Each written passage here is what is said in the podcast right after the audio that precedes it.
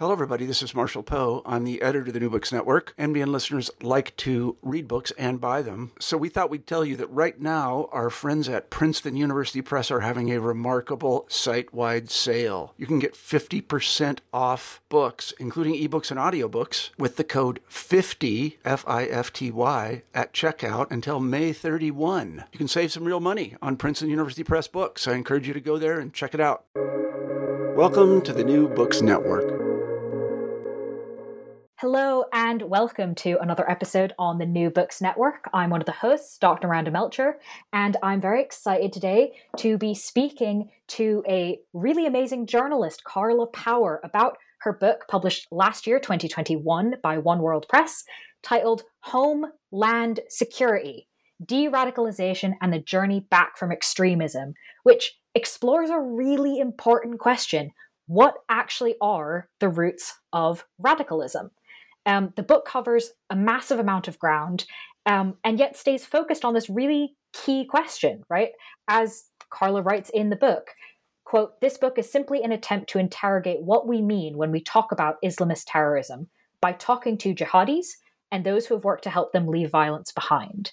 And that's such a simple opening and yet sets up an incredibly powerful and interesting book. So I'm really excited to welcome Carla Power to the podcast. Thank you for having me. I'm delighted to be here. Could we please start off with you introducing yourself, your background a bit, and explain why you decided to write this book? Sure. Um, I was raised sort of partly in the Midwest in St. Louis, Missouri, and partly in um, a variety of Muslim majority countries um, and the Middle East uh, and Central Asia in general. And Iran and Afghanistan and Egypt.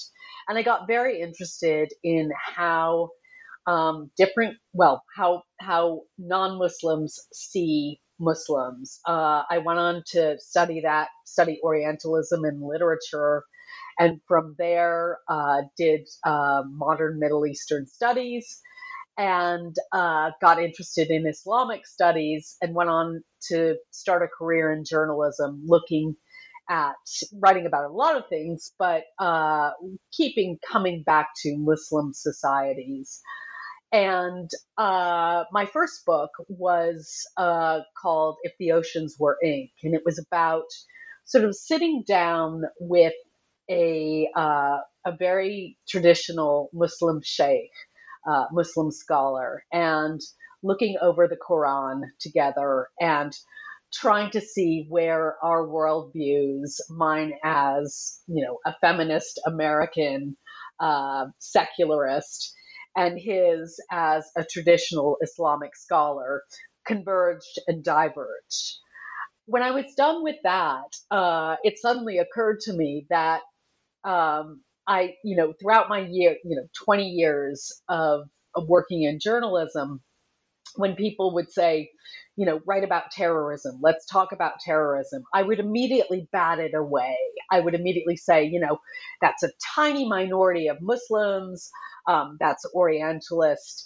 Uh, you know, we're, we're not talking about the vast majority of Muslims, which is still obviously something I would stick to. But it did occur to me that I had kind of left uh, radicalization in a kind of black box. It was kind of see no evil, hear no evil. And I didn't want to think about it as um, a liberal who was was trying very hard through through feature stories and even through news stories to uh, write about Islam and Muslims in a way that uh, in in different ways than one so often read about in the headlines if one followed um, simply world events, particularly after 9/11. So it, I, you know, I, it occurred to me that that one shouldn't just leave the grounds to the extremists, uh, leave the field to the extremists, who would, of course, whether they were Islamophobes or whether they were um, Muslim extremists would would uh, be allowed to um, define what Islamic extremism or violent extremism meant. And so I decided to look into um, de radicalization programs and look at, step away from the notion of the terrorist as sort of once a terrorist, always a terrorist, or these are bad guys, this kind of binary opposition that had flowered, particularly after 9 11. Um, in public discourse, certainly in the United States and in the West more broadly and really try to drill down and look at um, what what leads people into violent extremist groups um, and and what if any are successful techniques for bringing them out so in other words in other words instead of looking at it as a static system of evil and good rather to look at it as a dynamic system with uh, multiple factors um, both leading into it and out of it. And so, what then? Because you start off the book kind of introducing this overall um, what you're investigating, kind of what you've just explained to us. And your first stage of it is really fascinating because the first thing you do is you go talk to mothers. Why was this your first step, sort of into understanding this process, into radicalization and back out? Well, I think um, you know, for thousands of years in in in public discourse, nothing humanizes like a mother. That you know, war propagandists know well um, that uh, you know to create a monster. Uh, monsters don't have mothers; they kind of erupt from the earth and uh, are unknowable, unreachable, uh, and and, um, and, and and sort of and are, are encapsulated as evil. Um, a mother humanizes, and I also wanted to. The, the other thing that that made me interested in in terms of mothers, mothers see the long view, and I I should I should hasten to add, I don't I, and I was very careful in the book. I didn't want to reify motherhood um, and and and you know make something more important about mothers than about fathers. But in reality, the only people I could find, the only relatives who were speaking out about their sons, who largely sons, who had joined, um, say, um, the Islamic State to fight in Syria um, in the West were mothers.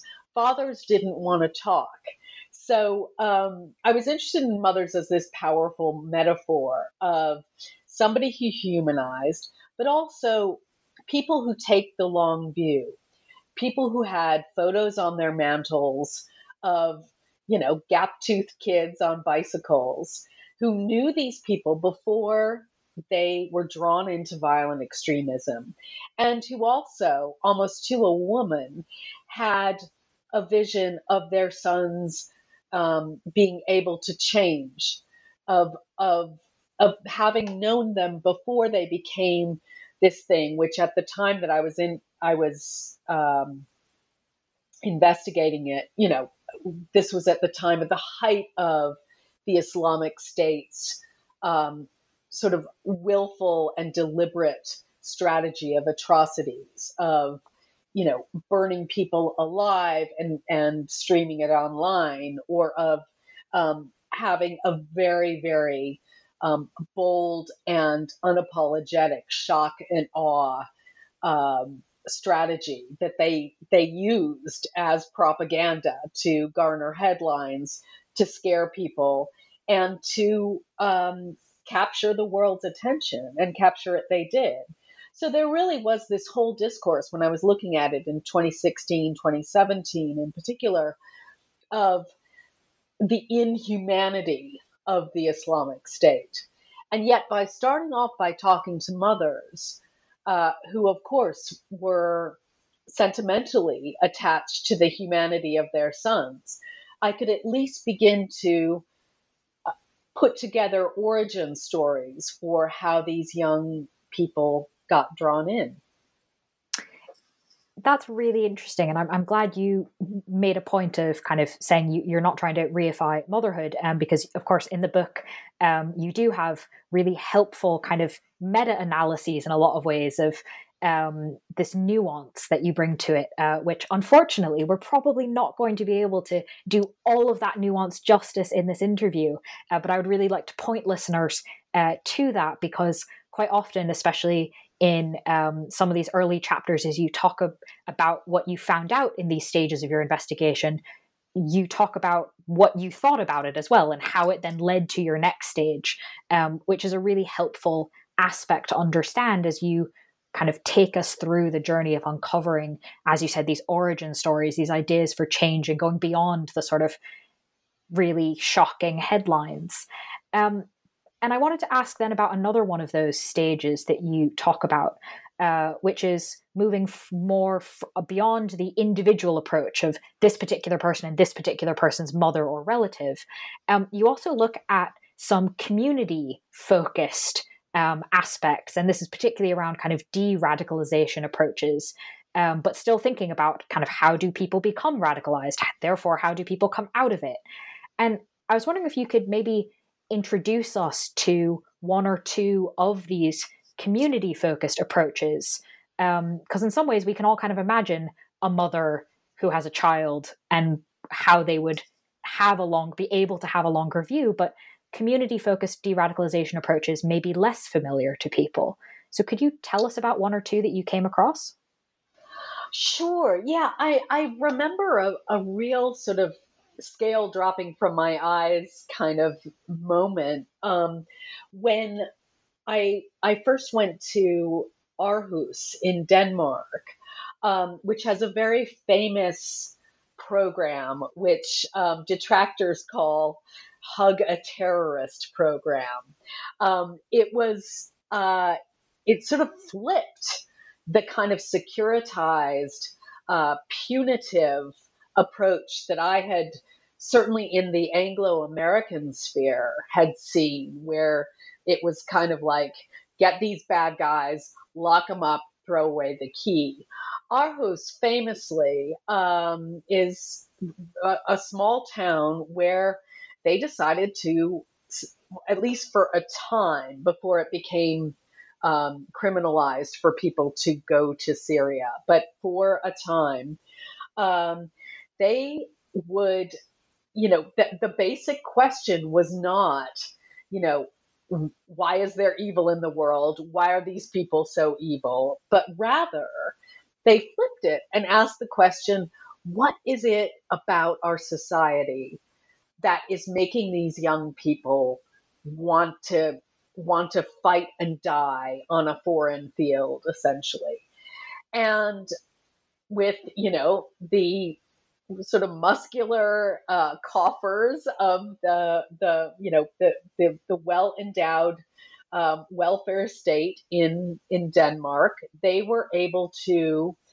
set up a police program where the police aren't there to criminalize. They they sit in this this particular detective unit sits in a little yellow house, sort of looks like something out of Hans Christian Andersen, and basically have a drop-in center for returning foreign fire, fighters and their families. And so instead of criminalizing the whole thing, they there would be a detective sitting there talking to upset mothers, frantic fathers, and indeed sons who would come back off the battlefield and saying, How can we help you? Obviously, there is something wrong with the system. Can we help you get an apartment, get a psychiatrist, get a job, get training for a job? And um, you know, I I worked with one um, detective who would spend years helping support um, these returnees and trying to turn them around. And sometimes he was successful, and other times he wasn't as successful, um, depending on quite how radicalized um, these these folks had become.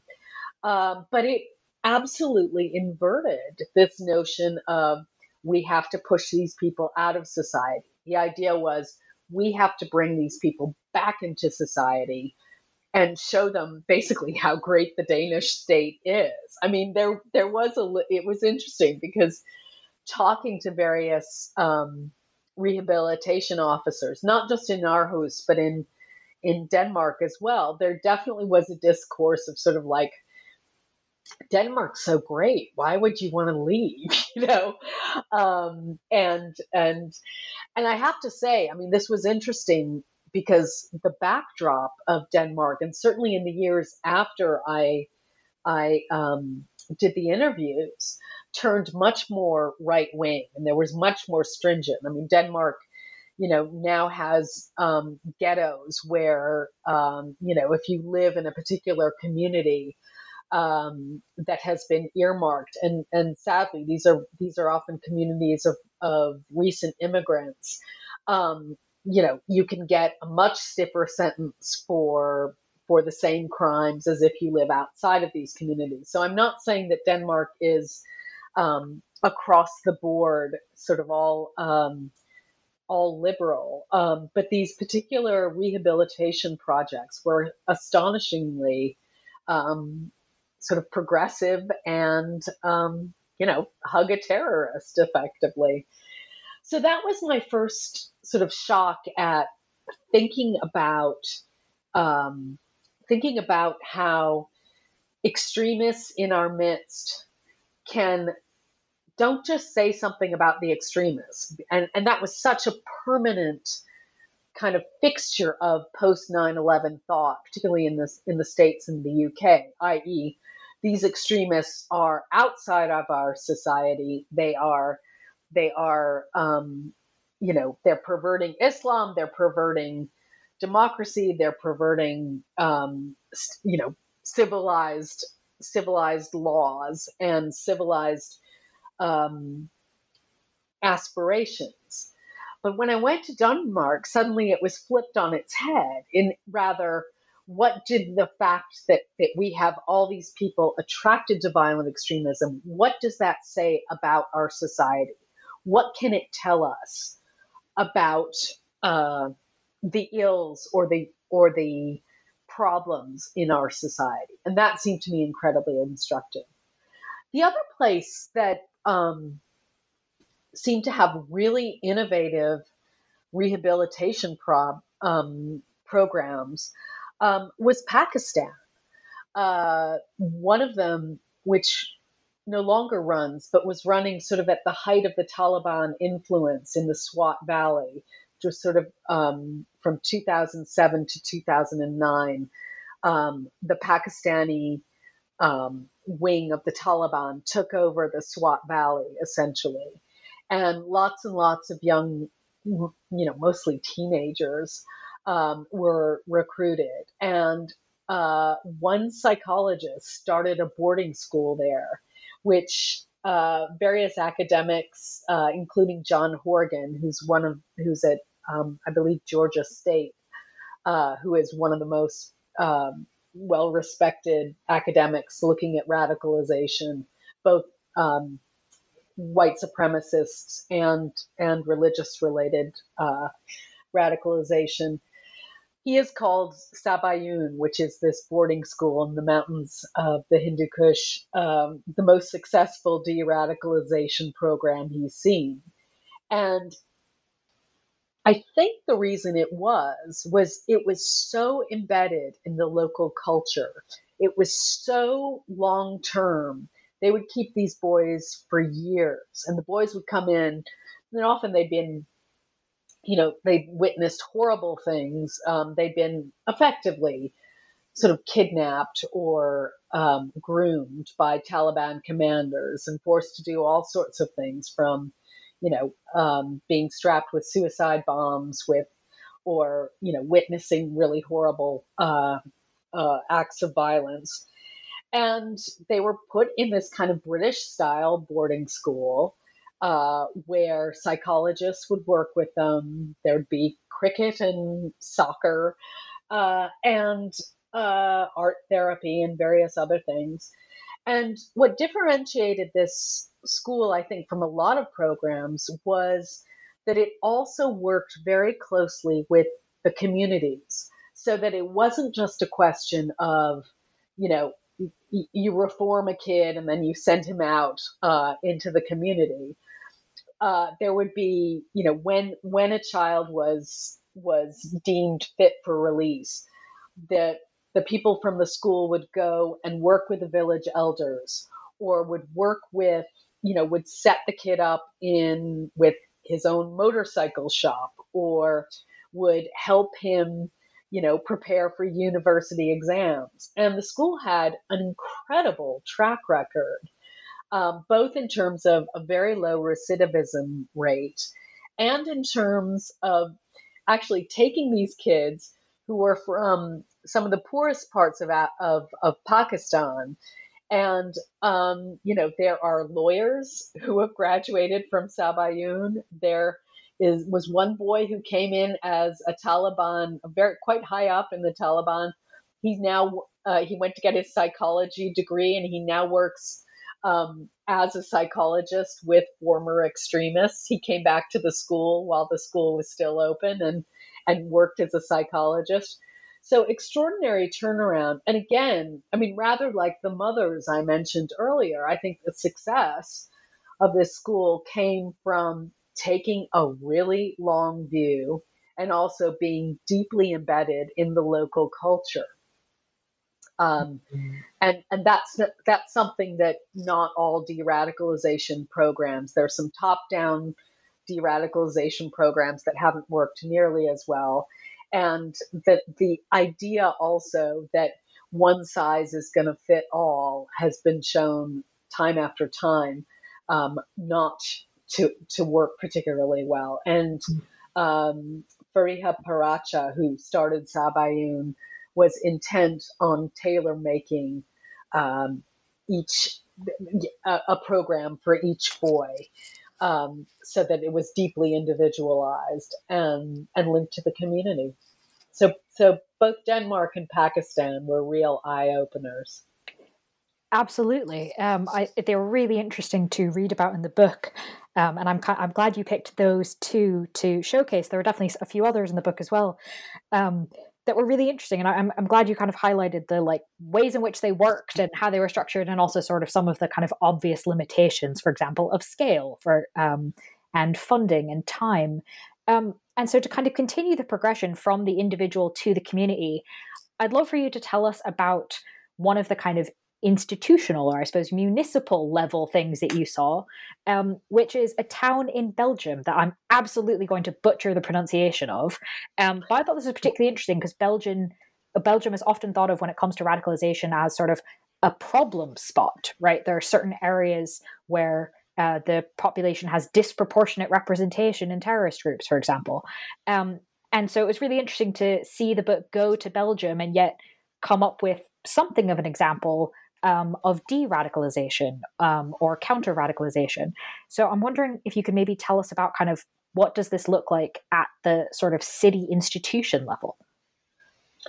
Absolutely. Um, Mechelen is a fascinating um, example because it's it as you say it's it's on the train line. The train line between Brussels and Antwerp is sort of the richest seam was the richest seam for young people leaving to fight in Syria um, for the Islamic State um, per capita in the Western world. Uh, and you know it's it's a stretch, a short stretch of train line, and Mechelen is on it. Ten minutes away uh, is the town of Vilvoorde, which for a time had the highest per capita um, of of towns sending people to the Islamic State. Mechelen, uh, according to most reports, had no one. And the reason it had no one, I think, was um, largely down to a visionary mayor who came in at the turn of the last of that in 2000. Um, Mechelen, for a long time, was kind of I think they had a term for it, Chicago on, and I'm going to mangle this now, the Dilje, Dilje, Chicago on whatever river flows right by it, um, because it was seen as quite lawless, um, quite um, a really, really high crime rate. Um, there was a really high before 2000. Uh, about a third of the town had voted for far right extremist parties because there was a real fear of immigration from um, Morocco. And um, streets were derelict, um, houses were, little old ladies were terrified to walk the streets. And um, a visionary mayor named Bart Somers came in and he realized what he calls hyper hyper diversity had come to town that there were a lot of people from a lot of different cultures. And whereas that the kind of pat response to fast migration this had been an you know an all all white flemish town just a generation or two before um, when he was born 57 years ago you know he it was it was all flemish speaking and all white. And now um, around 2000 it was like 157 different um, nationalities um, comprised the the town's i think 20,000 or so people. And unlike a lot of people he said look i may be I mean, he he's like 13th generation Mechelen. Um, his, you know, that the, the whole town was very, very proud of this big cathedral with an incredibly high um, uh, church tower. And he's like, you know, my ancestors may have built this, and that's fine, but I am the first generation to live in a hyper diverse Mechelen. And it is all of our jobs to try to live in this new reality and live peacefully and, pro- and with prosperity. And what he did was, first off, he when when around you know post 9-11 and certainly like in two you know in 2015 there were horrible bombs at in in Brussels which is at the Brussels airport which is like 20 minutes away from Mechelen um, he he was like look these and you know a lot there was a lot of discourse about you know these foreigners coming in and this these are new immigrants. He's like no this is a belgian problem. These these people have done something wrong. The bombers have done something wrong but this is our problem and we've got to work together.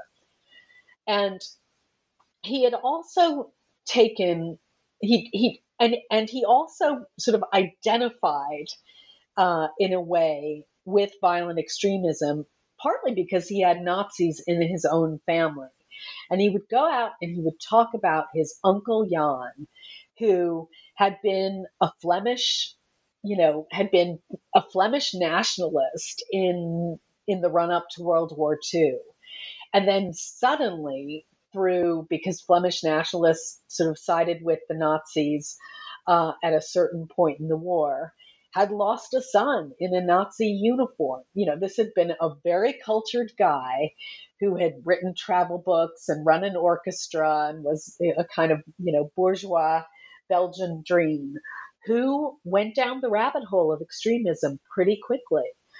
And Bart Somers recognized that in his own family and so far from othering um, the bombers, as a lot of other Belgian politicians did, he said, look, extremism can happen to any of us, and it's up to um, a health to build healthy civic kind of connective tissue again.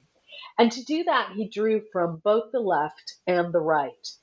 He put in police he he upped the police force because he said look when people feel unsafe on on streets they're going to turn to nativist pop- politicians or immigrants they're going to turn on immigrants and turn to nativist politicians so i want to make people feel safe on the streets of Mechelen. the other thing he did though was he said we are going to really actively try to integrate communities. So he, you know, there, there's a certain amount of school choice allowed for for in in Belgian schools, and he went out and people from his team actively convinced you know white middle class types to integrate into schools where there was the majority of first generation or second generation folks and they actively integrated scout troops where they would go out to recent immigrants and say, come on, send your kids to this. This is a great Belgian institution. They'll learn about, you know, they'll learn about Belgian culture and it'll be, you know, and so actively working um, in a really muscular way to integrate people. He also instigated something called speed dating between um, between sort of old older Flemish residents and um, recent arrivals from um, various various other countries, and they would work together for six months and meet every week. And the idea, you know, the the, the Flemish the Flemish um, native natives would you know teach them how to open bank accounts or you know um, how to o- order in a restaurant and work on language skills and so on. And the migrant would would um, kind of open the horizons of of these um, these folks who who might never have you know traveled to Morocco or or Syria or so on. And um, and it worked. And what what had once been the ranked as the dirtiest and least attractive Belgian city is now ranking at the top of all rankings. Hmm. Um, it's it's incredibly prosperous. I mean, as Bart Somers said, you know, people associate immigration and um, and poverty and degradation of cities. We tore that apart. We showed them that diversity can mean prosperity and and um, house rising house prices and and um, being and good schools and so on. So um, he really saw it as a civic um, a, a, civic thing, and, and I think he he also was very good at tearing apart the notion of you know it's the job of the migrant to to integrate or to get along in the society rather like sweeping the streets or cleaning toilets. He's like no this is everybody's job. We are living in a hyper diverse city and it is everybody's job whether i've been here 13 generations or i've been here 6 months to get along together. And it was strong leadership and he's been recognized for it. Um, I know German mayors were all given copies of his book. He's risen quickly in in the EU in EU circles on radicalization and strategies for inclusion and um, diversity. So um, he's going places, and uh, I'm sure I'm sure he'll you know I well I hope I hope he'll, uh, he'll we we have not heard the last of him at all. Thank you for sharing that example. Um, I think it's really interesting on sort of a larger level, given the assumptions made about Belgium and radicalization, um, but also to hear the details about the specific sort of policies he instituted um, and also kind of the way he framed those narratives uh, for the population of the town. You know, kind of, I've been here 13 generations, but um, is a really interesting kind of lens to see this through. So thank you for explaining that. Obviously, to listeners, the book has more detail, but Carla's done a brilliant job of giving us kind of the gist of it. Um, and I wanted to kind of, now that we've seen a few different examples, um, this was obviously also a literal journey, right? You went to a bunch of these places and spoke with people, and in a number of cases, spent rather a lot of time with them, um, and in quite kind of intimate circumstances, you know, speaking one on one with a mother whose son maybe no longer was alive um, after radicalization. Um, what could you maybe kind of take us behind the scenes a little bit? Um, as academics, we're very interested in like the process of research and how we think about things and how we learn as we um, go through a project. So I was wondering if you might tell us a little bit about. You talk about it in your book. Um, about how your own sort of background and biases impacted, influenced um, how you approached researching this book. Yeah, well, it, I mean, it was it was fascinating, and you know, I, I started off um, assuming that I wouldn't be able to talk to any um, violent extremists themselves. I mean, it, it, was an it was an index of exactly how um, how my my lens was the sort of securitized environment in, say, England where I live or or the United States where I'm from that I was like, well, of course these people will be in prison and I will I it will be very very difficult to get interviews with them. Uh, but it wasn't until I started talking about like I I went to um, Indonesia, for example. Um, I with where I was invited to a conference of former jihadis, and um, which which both spoke to how, what a very very different approach Indonesia has uh, from from the other countries that I'd, I'd looked at in the West uh, in terms of rehabilitation. Um, this was a conference um, much like any other conference um, with you know its own swag bags. It was in a five star hotel. Um, there were bottles of water next to our our desks, and you know a, a program of events over three or four days. And it opened with um, a, a, gentleman who is uh, an amazing social entrepreneur who has been working. Uh, to rehabilitate former jihadis uh, for quite some time and had, has done it in very creative ways. He's helped them start businesses, he's helped them um, learn about public speaking. And he opened the conference by saying, you know, um, this is we have four generations of jihadis with us today. We've gotten he introduced a, a graybeard from uh, who had fought against the Soviets in Afghanistan, and then um, some people who during the the 90s had been in the Philippines fighting in the jungles there uh, under under Islamic groups, and then more recently somebody who had a, a, whole family who had come back from the Islamic State, um, 26 members of an extended family, um, led it, in large part by their 16 year old daughter. And he introduced this, the, the, the young woman who sort of waved like a prom queen. And that, you know, the, I, when I, when I went to Indonesia, he was like, yeah, we're having this conference. And I, I of course, he's like, um, there are a couple of rooms, you know, next to in the hotel where the jihadis are staying.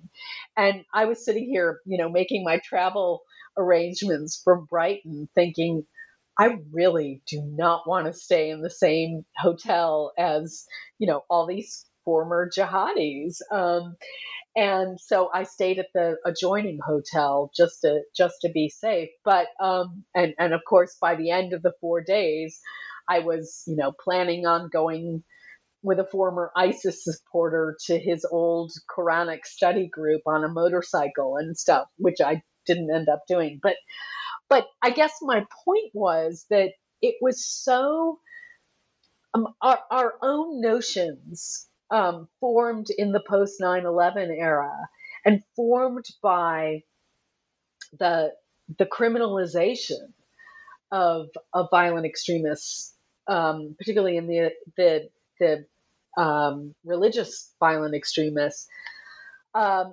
mean that I was so sure that that th- this was going to be beyond my reach, and yet other countries who might not see these people necessarily as as criminals, but as in Indonesia, one analyst said to me, they they tend to see these these fellow Muslims as just having had the wrong interpretation. And if they can only be coaxed back into the fold of, of the moderate, proper, peaceful Islam, that that is what they see as as um, necessary. So it's a it was in some ways it was shocking how easy it was and how eager people were um, to talk and tell their stories. um, so the research wasn't um, it I wish I could say, you know, it took all sorts of journalistic voodoo to get these interviews, but it it um, you know, I was I was surprised. I talked to um, in detail one one guy who um, in in the United States who had um, gone over and joined the Taliban and for a time was work oh actually was working with Al Qaeda to um, and had suggested a plan to blow up the Long Island Railroad. Um, he had grown up on Long Island and he was and he came back and he did his time and he served as a a CIA informant and testified in a bunch of trials and then got free. And he was you know, he had done a 180 degree and was eager to tell his story. So I think um, I think it's it's surprising how much how much people do want to talk and do want to be understood, and um, the the the notion of yeah, I, uh, midway through I was like, well, I, am going to try not to have anybody be on the pale. And I actually failed at that. Um, one of the one of the conference goers in, in Indonesia, in Jakarta, was um, the man I late, sort of nicknamed in my head the beheader. Um, he had, during the 90s, when there were great sectarian tensions between Christian and Muslim groups in parts of Indonesia, he had masterminded the beheading of two Christian schoolgirls. And as much as I knew journalistically, I really, really needed to talk to this guy. I mean, you know, this guy had a mother too. This guy presumably had some sort of trajectory towards his terrible act. Uh, but throughout the conference, I found myself sort of, you know, ducking away from him and just not getting up the courage. And then finally, on the last day, uh, when everybody else had left, I found myself waiting for an elevator, and he was waiting for the same elevator, and we made small talk. And I should have, you know, if I were really uh, sort of on my game as a researcher uh, or a journalist, uh, I should have engaged him and asked him for an interview and asked him what led him uh, down his path. But my knees were so weak, and I was so uh, terrified that I that I didn't. Thank you for sharing that. I think it's really um, interesting, but also kind of helps give context and understanding to the whole like environment that this is in right? These conversations these initiatives um, going and finding out about these things don't happen in a vacuum. And so the kind of fact that this is all in the era after 9-11 and criminalization um, really impacts kind of assumptions that everyone has. Uh, and i think it's really helpful to kind of surface that. Uh, so thank you for sort of sharing that as part of your process. Um, I'm sure I, I, can almost imagine what I'm guessing your face might have looked like when you got that email saying, "Yes, stay in the Jihadi hotel." Um, that was probably not what you were expecting when you opened that email. Um, so, but I, I, think that the point about kind of how different um, cultures understand kind of what extremism is, you know, on the one hand, is it okay, these are people who are just fully removed from society and have absolutely nothing in common with us? Um, or is it kind of well, actually, the case hasn't been made about why you might want to be part of the system? Or is it, well, actually, we're all part of the same general umbrella, but there's different interpretations, some of which make more sense than others?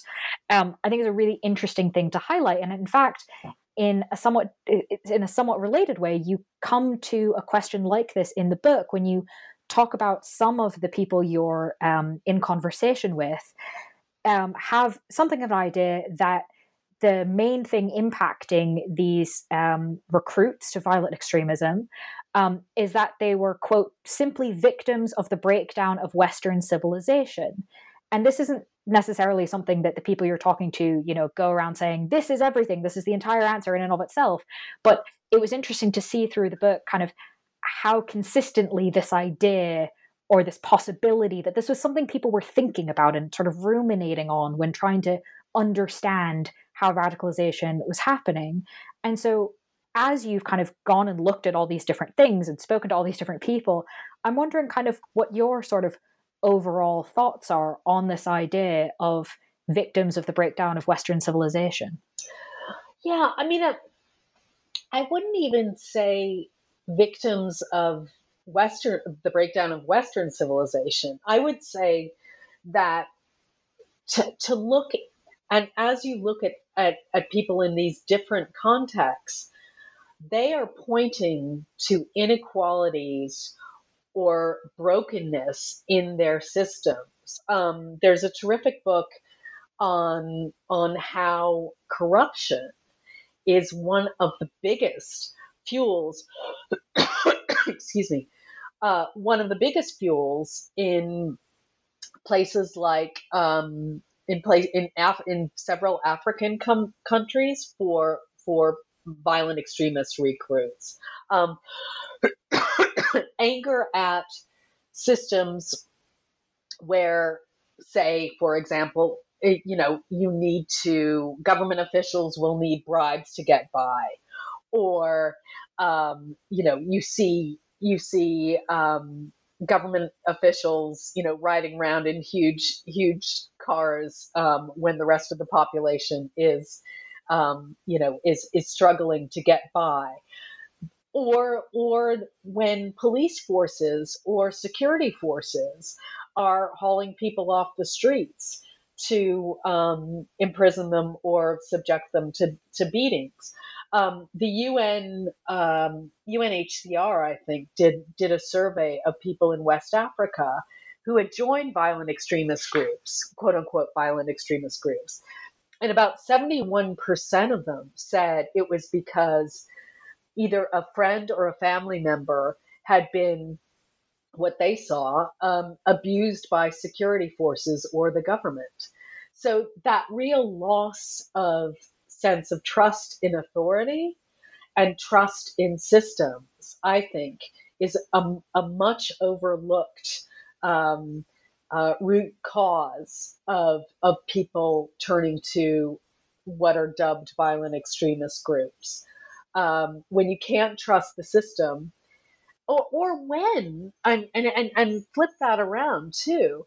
Um, you look at other inequalities that are driving. It was interesting. Um, the head of Nigeria's early de radicalization program, uh, who is a very impressive um, woman psychiatrist, said that when she tried to set up um, rehabilitation programs for folks who had joined Boko Haram. It was the women who joined, not the men, who were really, really hard to rehabilitate because the women often came from villages where traditionally they young young women were married off, you know, um, in, in their very early teens. And when you were once you were married off, your life was pretty much preordained as cooking, cleaning, and raising children. And she said a lot of these women would be recruited, you know, some sort of commander from the Boko Haram would come by and say, listen, under Boko Haram, you could get a job, you could have a slave to do your housework, you could um, you have the right to divorce your husband if you if you don't want to live with him anymore. And these women women saw all these possibilities. And so when it came to rehabilitating people who, um, you know, were were captured by the government and then put into de-radicalization, the women were like, the women had much more to lose um, because there were those basic gender inequalities in society that they were fighting against. That these groups, um, you know, gave them possibilities they didn't have in in their own village cultures. So um, for me, the really important thing is um, looking at, at at what extremists tell us about what's wrong. I look in the United States, and you know, there the the rise of of white nationalism, and you know, I'm I'm no expert in that, but what seems to me is there's there's so many you know the, the basic things that that you can see in terms of people joining jihadi groups, um, anger at the system, or loneliness, or feeling atomized and cut off from mainstream society, or the sense of wanting brotherhood or belonging, or the sense, um, as George Orwell pointed out, of wanting a cause, wanting something. George Orwell wrote this extraordinary um, review of Mein Kampf, I think in 1939, for the Spect the Spectator or the New Statesman in, in Britain. Anyway, he wrote it for for a, a British um, periodical, where he said, you know, I can. One understands that people want a cause there's the, you know if if it were enough to give people um, you know universal health care and you know secure, secure jobs for life and a quiet little life in the suburbs um, that would be the end of that. But he says people want there is a certain craving particularly among certain people for a, a cause that's larger for than themselves and for sort of blood and belonging. And um, Orwell noted, you know, he wasn't condoning that, um, and he certainly wasn't, you know, excusing um, uh, the rise of Nazi Germany, but he did see that um, that need to belong to something larger than oneself as um, a frightening but um, basic human need. I think that's a really important thing to keep in mind as well when we think about kind of the overall lessons from the book um, because obviously you're talking about kind of a specific type of radicalization in a specific context and yet it is part of this larger conversation about kind of well what do people want? And why do they want those things? And what might be they be prepared to do or change in their lives to get it? Um, and i really appreciate that kind of the book talks about those wider things without going sort of too meta and removed from daily life, um, but without sort of focusing so much on the individual that we lose those sort of threads as well. It's, it's, I think, a difficult balancing act, but a really helpful one to kind of make uh, your experiences make sense to the rest of us because we're obviously not all going to go to jihadi conferences in Indonesia. Um, so I think that that was a really useful part of the book, and I, am really uh, thank you for sharing that in your answer in the interview. Um, and as we come towards sort of the end of the interview, I kind of have two, I guess, a little bit more lightning questions, as much as that ever happens in academia. Um, but we've mentioned in this interview a number of different kind of ways of thinking about radicalization and de-radicalization, different efforts going on in different parts of the world. Um, there's a number of additional ones in the book that we've not really gotten into. Um, but kind of given how much time and energy and thought you've put into this, I'm wondering if there's any sort of aspects that you see in common across them or a particular policy where you're like, you know, that's a good idea that could be done more widely. Or is the answer, well, actually, there really is no one size fits all and it is incredibly community specific?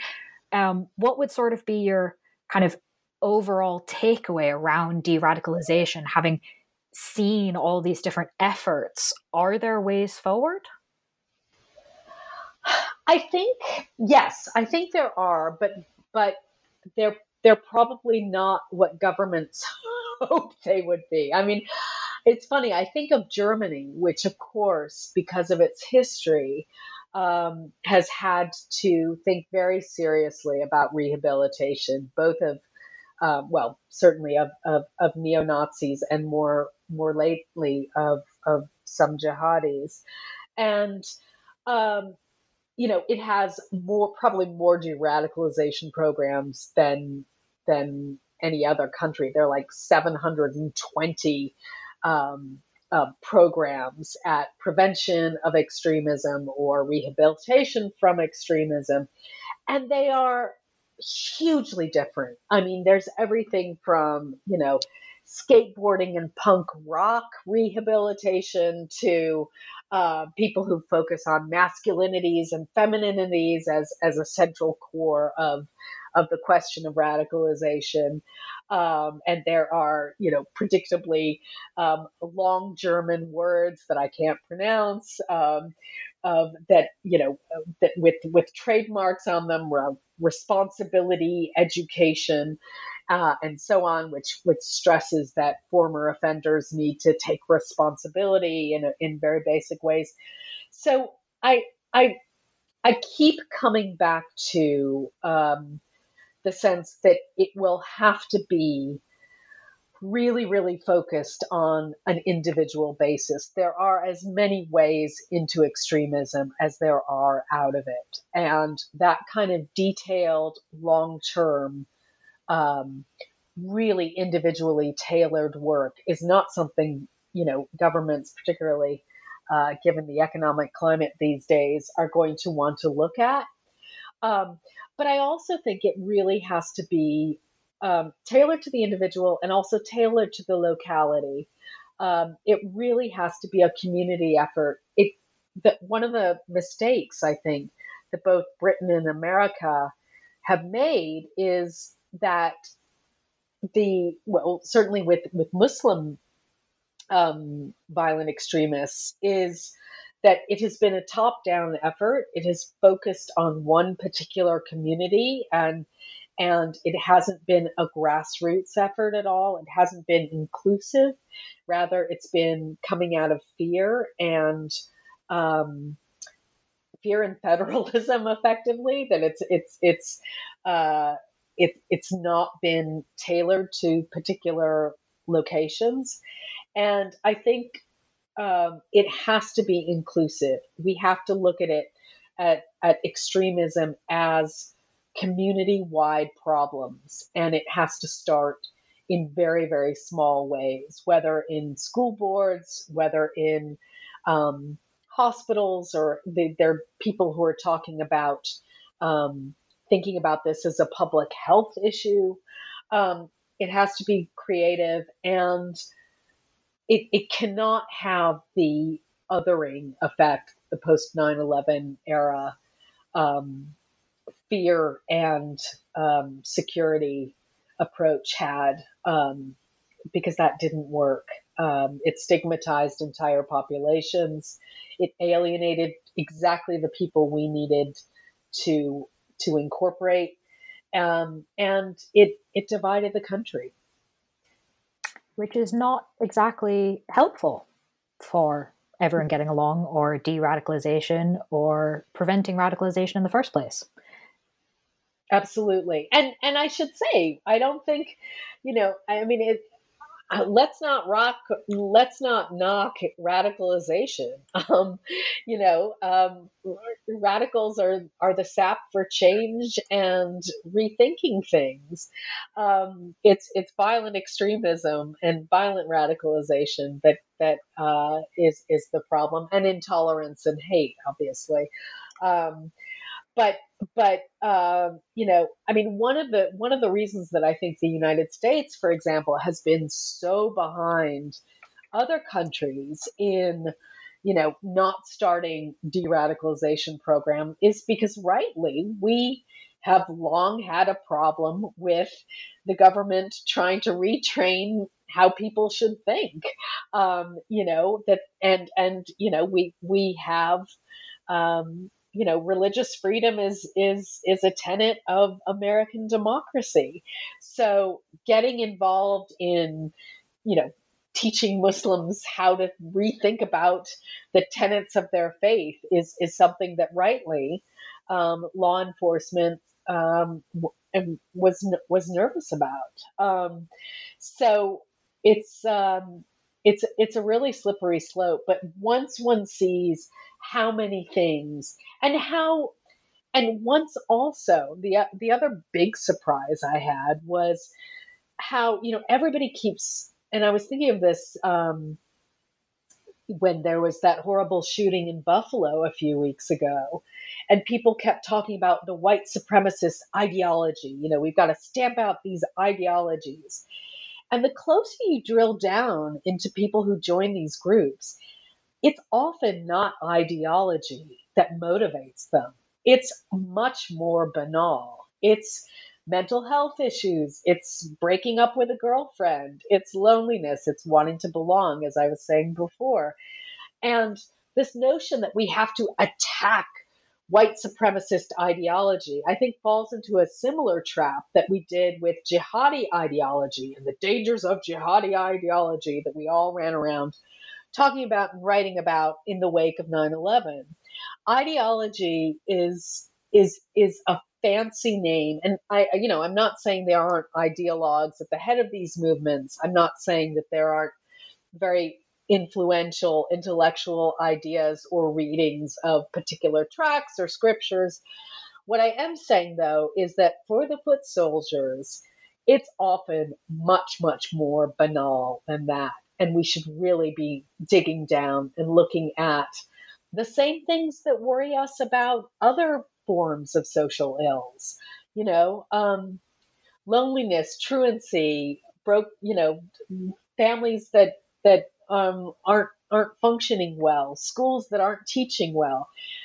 It's it's it's these things, these banal things. I'm convinced um, that we need to look at rather than these these these grand um, civilizational um, theories. Well, in a lot of ways, that's an incredibly clear kind of recommendation. So thank you for that. Um, coming especially from looking at the diversity of the efforts you examined, that's really interesting. And I'm sure uh, not just for me, but for the listeners too. So thank you. Um, and to close out the interview, what is often kind of a mean question uh, you wrote this book. It came out last year. It has since um, become a Pulitzer Prize finalist, which is amazing. Congratulations. Um, Thank you. But presumably, you are working on something new now? I am. Yeah. I'm thank you for asking. It's always much more fun to like be like, "Oh, okay. All right. It's not all over." Um yeah, I'm working on um a biography of um the radical and I do do mean that uh, radical uh, Islamic feminist theologian Amina Wadud who has transformed how people read for gender in the Quran. Um, and she's an extraordinary woman. She was uh, born to, she was a preacher's kid from um, rural Maryland and who grew up and converted and um, in many ways changed how people read um, the Quran in terms of justice and equality for everyone. So, um, so it's a real pleasure and an honor to be working on that. That's amazing. That sounds really interesting. Um, hopefully, yeah. that'll be another book, and then we can all read that, and you can come back Absolutely. and tell us about it. great, I'd love to. that I'd would be great. To. Yeah. Um, cool. Well, while you are off working on that, uh, listeners can read the book that we've been discussing on this episode, which, as a reminder, is titled Homeland Security De Radicalization and the Journey Back from Extremism, published by One World in 2021. Thank you so much for joining us on the podcast, Carla Power. Thank you for having me. It was a real, real pleasure. I, I hope you will have me back. okay.